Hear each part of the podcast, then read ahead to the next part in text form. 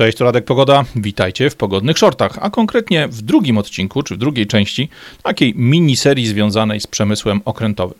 W pierwszej części, na którą Was serdecznie zapraszam, omówiliśmy to, co stało się z polskim przemysłem stoczniowym, czy szerzej z przemysłem okrętowym po roku 1989, po przemianach gospodarczych.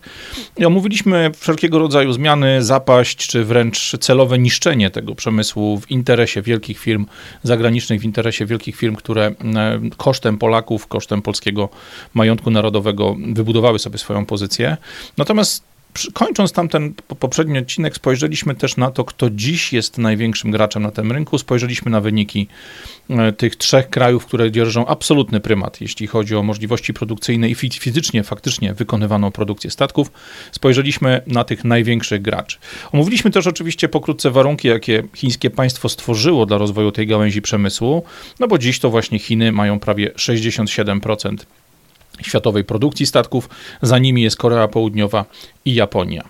Co jest jednak bardzo istotne, same procenty niewiele mówią. To porównanie 67% Chin, 0,5% Ameryka, czyli Stany Zjednoczone pokazuje trochę więcej. Ale najlepiej na ten temat wypowiedzieli się ludzie z amerykańskiego wywiadu marynarki wojennej. Oni oceniając możliwości produkcyjne chińskich stoczni całościowo, gdyby Chińczycy rzucili wszystkie kontrakty, które robią dzisiaj, gdyby musieli zacząć produkować statki e, czy okręty wojenne w tym momencie, e, to amerykański wywiad marynarki wojennej mówi wprost, Chińczycy dziś mają zdolności produkcyjne o 200 razy większe niż USA. 200 razy nie dwa razy, nie 20 razy, 200 razy większe niż Stany Zjednoczone.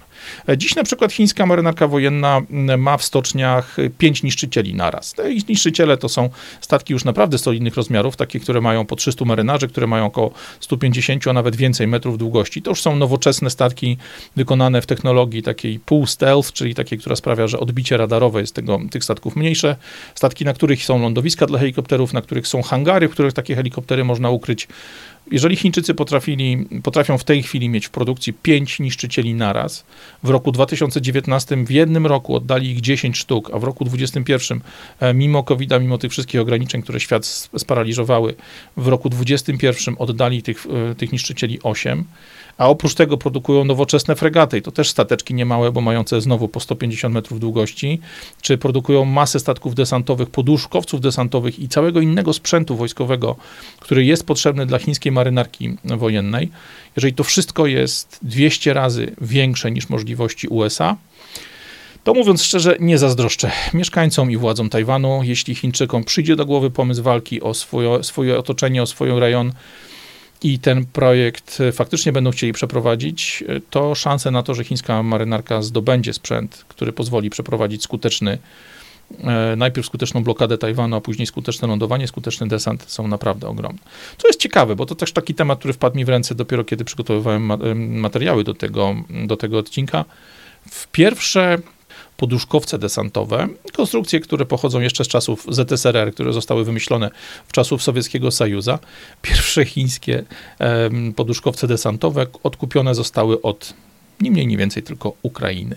Jakżeż więc chichot historii słychać? E, ten, ta sprzedaż poduszkowców desantowych w roku 2014, dziś Ukrainie, krajowi, który jest sojusznikiem Stanów Zjednoczonych, no myślę, że nie przysługują, jakby nie przyprawiają luksusu. E, historia się zmieniła, sojusze się zmieniły. Dzisiaj sprzęt odkupiony od Ukrainy może tfu, tfu odpukać, aby nigdy to nie było potrzebne, ale może posłużyć do walki z wojskami amerykańskimi, z wojskami, które będą broniły właśnie Tajwanu i paru innych miejsc na świecie.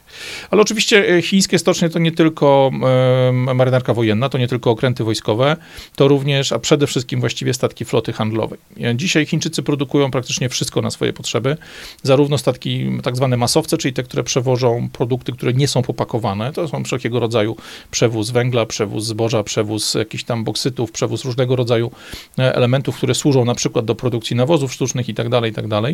Natomiast oprócz tego Chińczycy produkują też statki specjalistyczne, to są zbiornikowce, to są gazowce i to są przede wszystkim statki RORO. RORO, czyli roll-on, roll-off, takie, na które można wjechać jakimś pojazdem i ten pojazd z nich albo nim wyjechać, albo z niej ściągnąć.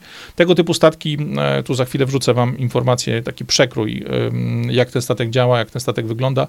Takie statki pozwalają transportować maszyny budowlane, takie statki pozwalają transportować produkty zapakowane na przykład na naczepy samochodów ciężarowych, czy same samochody osobowe, ciężarowe, ciągniki rolnicze, maszyny rolnicze, wszelkiego rodzaju maszyny, które są zapakowane właśnie na przyczepach niskopodwoziowych, na, na tak zwanych lawetach. E, oprócz tego Chińczycy produkują też oczywiście statki kontenerowe, no bo z kontenerów żyją. To kontenery są głównym źródłem eksportu chińskiego i co jest bardzo ważne, przez to jak funkcjonuje właśnie chiński system portów opartych o rzeki i porty morskie na nabrzeżach. Te kontenery bardzo głęboko w, w środku lądu, wewnątrz lądu można ładować już na statki, które pozwolą wypłynąć na, na morze, pozwolą wypłynąć na oceany, więc tak naprawdę kontenery to też jest ten temat, którym Chińczycy zajmują się na ostro. Jeśli chodzi, na sekundę wracając jeszcze do statków RORO, jeśli chodzi o statki właśnie te roll-on, roll-off, pozwalające na wjazd pojazdów, dziś w produkcji w Chinach jest największy na świecie właśnie statek tego systemu, tego, tego typu. E, będzie miał on 7 pokładów, na którym będzie można te pojazdy parkować. E, co, co ważne, łączna długość tych pokładów, no bo to są tak naprawdę ulice zamknięte wewnątrz statku, łączna długość tych pokładów to prawie 8 km. I ten nowy statek jest o ponad kilometr większy, czyli inaczej, ma tą długość tych pokładów ma o ponad kilometr większą niż ten, który największym był do tej pory. E, dla waszej informacji na taki stateczek wjeżdża około 500 czy tam 530 naczep, takich naczep tirów, które jeżdżą po ulicach, które nam wydają się już ogromne. Taki jeden statek, który w tej chwili jest w Chinach w produkcji, jest w stanie zabrać takich naczep ponad 500. Wypadałoby zadać pytanie, a co na to NATO? A tak szerzej, co na to Zachód, bo nie tylko sam NATO. Amerykanie oczywiście pompują, czy w ogóle NATO szerzej myśląc, pompuje pieniądze w marynarkę wojenną, pompuje pieniądze we własną flotę wojenną właśnie ze względu na to, że na tym południowym Pacyfiku prawdopodobnie będzie się toczył następny duży konflikt zbrojny. No, Ukraina jest tutaj konfliktem proxy. Wiemy wszyscy, że wokół Tajwanu, wokół Morza Południowochińskiego, wokół tych terenów właśnie u, bru, wrót u bram Chin będzie toczyła się następna grubsza światowa naparzanka. Amerykanie przygotowują się do tego, mają w tej chwili już mocno rozpędzone własne inwestycje, własny e, przemysł zbrojeniowy, własny przemysł stoczniowy chodzi u nich na pełnych obrotach, ale po pierwsze musimy pamiętać o tej dysproporcji, że mają 200 razy mniejsze możliwości produkcyjne niż mają Chińczycy, ale co więcej, oprócz tych 200 razy mniejszych mocy przerobowych, Amerykanie ze względu na system właśnie kosztów materiałów, tego, że wiele materiałów muszą sprowadzać z zagranicy, muszą sprowadzać ze świata, muszą te wszystkie, te wszystkie statki wojenne czy statki handlowe produkować znacznie drożej niż produkują je Chińczycy.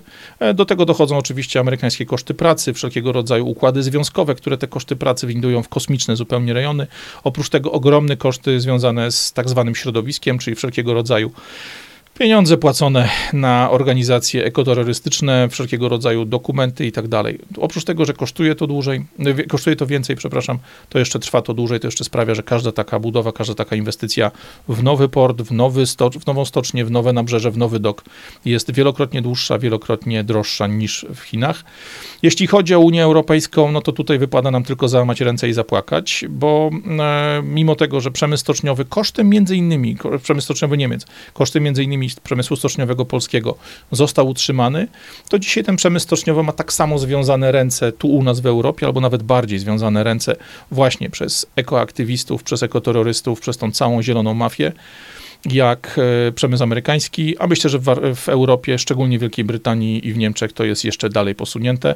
U nas po prostu jest tak wiele przeszkód do tego, żeby ten przemysł stoczniowy w Europie funkcjonował, czy w Unii Europejskiej funkcjonował, że w porównaniu z Chińczykami, Koreańczykami czy Japończykami jesteśmy po prostu bez szans. Co więcej, Chińczycy mają ten luksus, że przy pomocy swojej sieci dróg, e, przy pomocy swojej sieci kolejowej i sieci właśnie rzecznej, tej wewnętrznej, wewnątrz kraju, są w stanie transportować surowce, są w stanie transportować transportować praktycznie większość elementów, tych komponentów potrzebnych do budowy swoich statków wewnątrz własnego kraju, bez zagrożenia ze strony US Navy, amerykańskiej marynarki wojennej.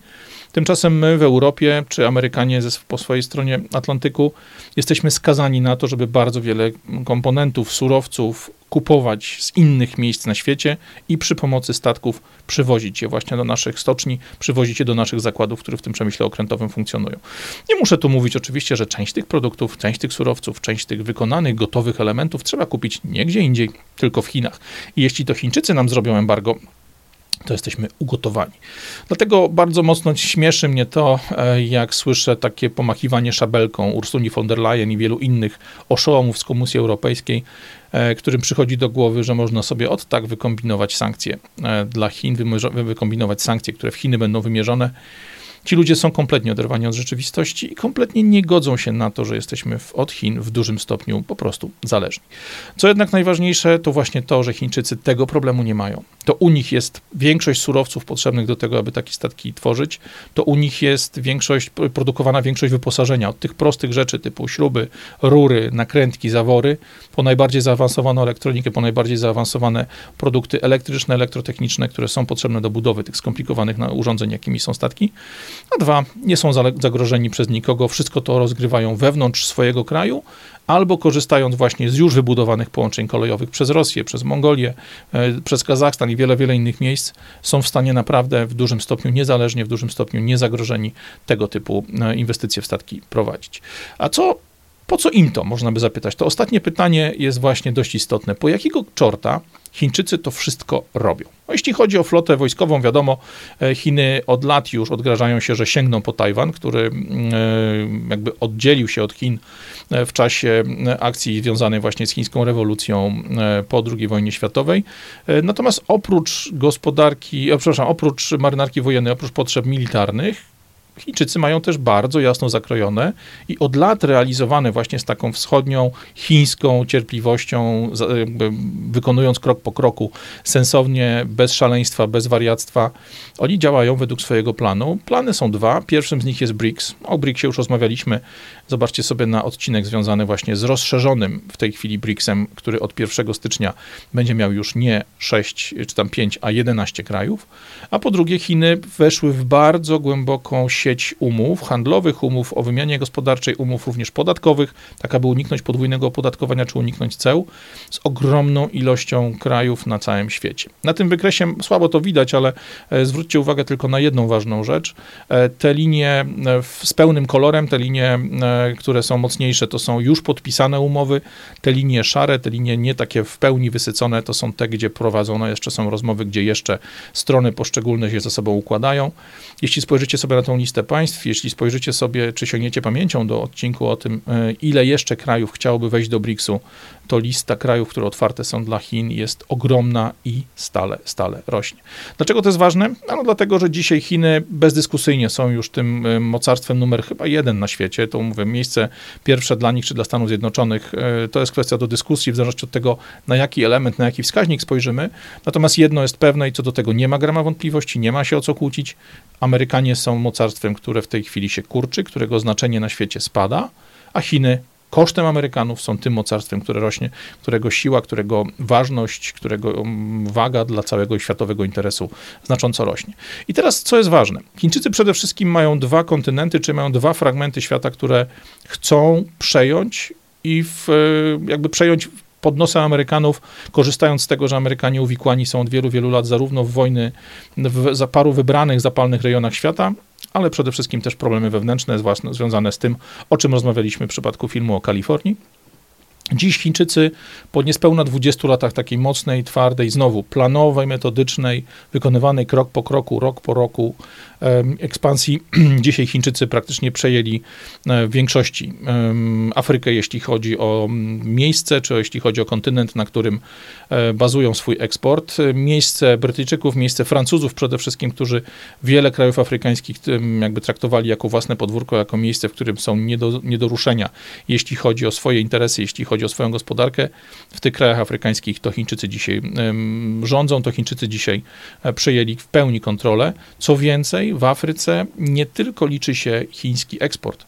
W Afryce Chińczycy budują porty, budują e, tory, budują drogi, powtarzają dokładnie to samo, co zrobili u siebie, wykorzystując nie tylko sam sam towar, który mogą sprzedawać, ale budując też całą infrastrukturę, żeby ten towar z Chin dostarczyć i rozdysponować, rozwieść, rozdystrybuować po rejonie, w którym chcą mieć te, chcą grać te pierwsze skrzypce.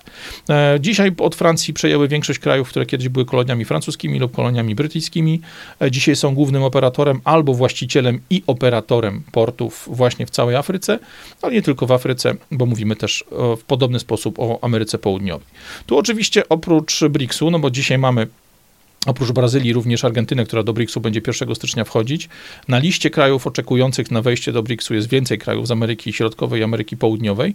Natomiast oprócz BRICS-u mamy też dwie inne inicjatywy, które na terenie Ameryki Południowej są bardzo istotne. Po pierwsze, Ameryka Południowa była od początku jednym z celów tego wielkiego chińskiego projektu, wielkiego chińskiego planu, jakim jest Belt and Road Initiative, czyli to jest ten plan pasa i szlaku.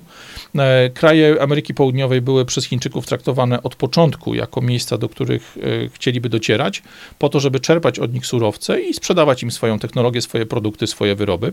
E, z krajów południa, z krajów Ameryki Południowej, Ameryki Łacińskiej Chińczycy chcieliby też korzystać jako spiklerza.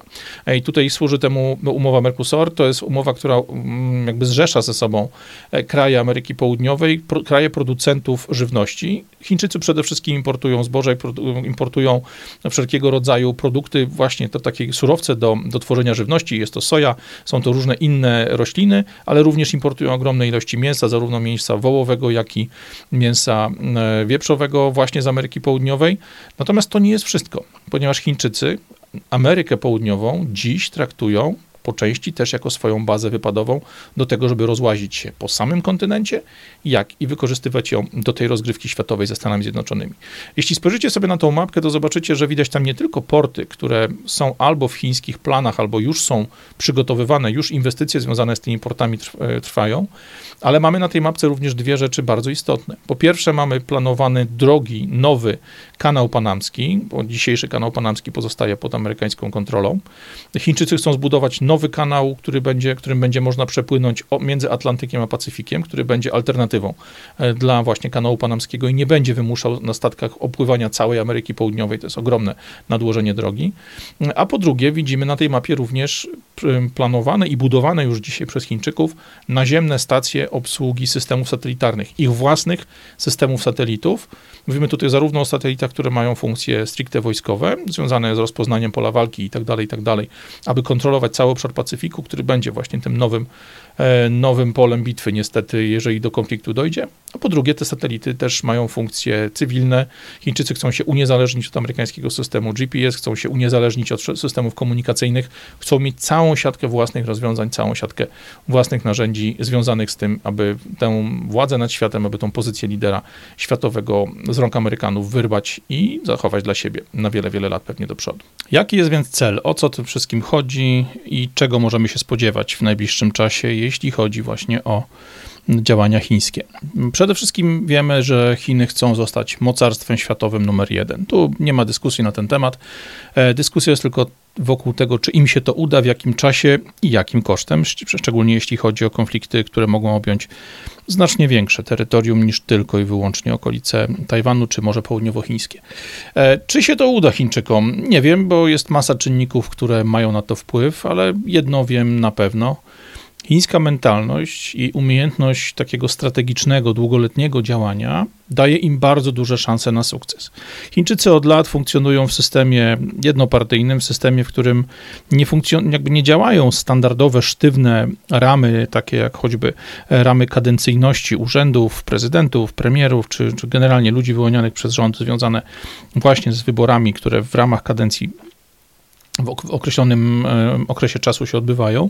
Chiny funkcjonują jako kraj, który realizuje swoją politykę, realizuje strategię przez długie lata, czasami nawet przez dziesięciolecia. Ale najśmieszniejsze i najsmutniejsze zarazem jest to, że jeśli patrzymy na to, co dzieje się dookoła nas, tu w Polsce, w Europie, w ogóle e, na tak zwanym Zachodzie, to czasami mam wrażenie, że Zachód walnie Chińczykom w tej dominacji pomaga. I tu mówię zarówno o krajach takich jak właśnie choćby Polska, Niemcy, czy inne, inne kraje, które funkcjonują w Unii Europejskiej, czy w Europie jako takiej, ale myślę również o Stanach Zjednoczonych, o tym, co dzieje się tam na podwórku gospodarczym, na podwórku prawnym, a przede wszystkim to, co dzieje się w Stanach z problemami, które, e, z którymi amerykański rząd kompletnie sobie nie radzi, szczególnie teraz rząd Bidena, takimi jak właśnie nielegalna imigracja, jak e, ogromne problemy narkotykowe, bez bezdomność i te wszystkie rzeczy, o których mówiliśmy w przypadku filmu o Kalifornii.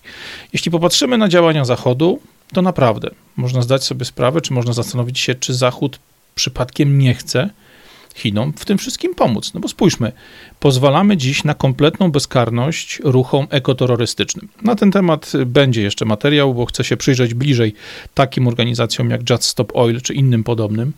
Pozwalamy na niekontrolowaną imigrację również tutaj u nas w Europie, zarówno od strony e, ruchów, właśnie od strony Azji, przez e, granicę grecką, przez granicę węgierską, przez Włochy, tak jak w tej chwili e, napad na Lampedusę, czy najazd na Lampedusę, o czym też będziemy rozmawiali, ale pozwalamy też na astronomiczne zadłużanie się państw, a nie tylko państw, ale również firm, ale również samorządów lokalnych i również poszczególnych osób, zwykłych obywateli.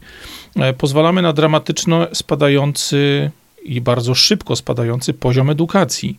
Dziś w Europie kształci się ludzi, którzy naprawdę z dużym trudem będą w stanie konkurować e, w tych dziedzinach istotnych dla gospodarki, dla takiej fizycznej, realnej gospodarki, właśnie z osobami, które kończą szkoły w Chinach, czy w ogóle w Azji Południowo-Wschodniej, to wszystko sprawia, że czasami Europa, Stany Zjednoczone, czy inne kraje tego szeroko pojętego Zachodu wyglądają i zachowują się właśnie tak, jakby swoimi działaniami chciały Chinom pomóc. W którą stronę się to będzie rozwijało? Pewnie jakiegoś konfliktu gospodarczego, jakiegoś koncertu mocarstw, czy jakiejś próby przepychania Miejmy nadzieję, że właśnie tylko w formie dominacji finansowej, dominacji gospodarczej. Liczmy na to, że ta wojna kinetyczna na dużą skalę się nam w najbliższym czasie nad naszymi głowami nie pojawi, ale patrzmy na to, co dzieje się w Chinach, co dzieje się na morzach świata, na oceanach, jak rozwijają się te projekty i jak niestety zwijają się projekty, zwija się pozycja tego naszego zachodniego świata w stosunku do nowego wschodnioazjatyckiego tygrysa, który wraca na stanowisko, wraca na pozycję, którą w tamtym rejonie przez wiele, wiele lat utrzymywał, a dziś chce sięgnąć po cały świat.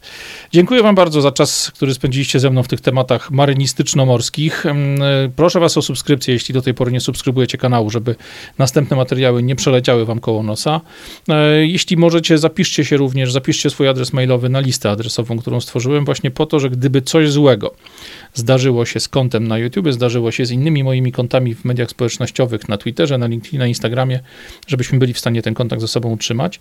Jeśli macie konta na tych serwisach, z których ja również korzystam, właśnie takich jak Twitter, takich jak LinkedIn czy Instagram, znajdźcie mnie tam po prostu, nawiążmy kontakt, tak żebyśmy mieli tą relację niezależną tylko od YouTube'a. A jeśli subskrybujecie pogodne shorty już tutaj na YouTubie, pamiętajcie, że wersje wideo publikowane są regularnie na Rumble, na Odyssey i na BitChucie, a po wersji audio zawsze możecie sięgnąć na Spotify czy do wszystkich aplikacji podcastowych, z których korzystacie, nawet tych w waszych telefonach z Androidem czy e, telefonach aploskich w iPhone'ach. Tam wszędzie pogodne shorty. Znajdziecie praktycznie wszystkie odcinki i to zaraz po tym, jak są opublikowane na YouTubie. Raz jeszcze dzięki serdeczne, Radek Pogoda. Trzymajcie się, cześć.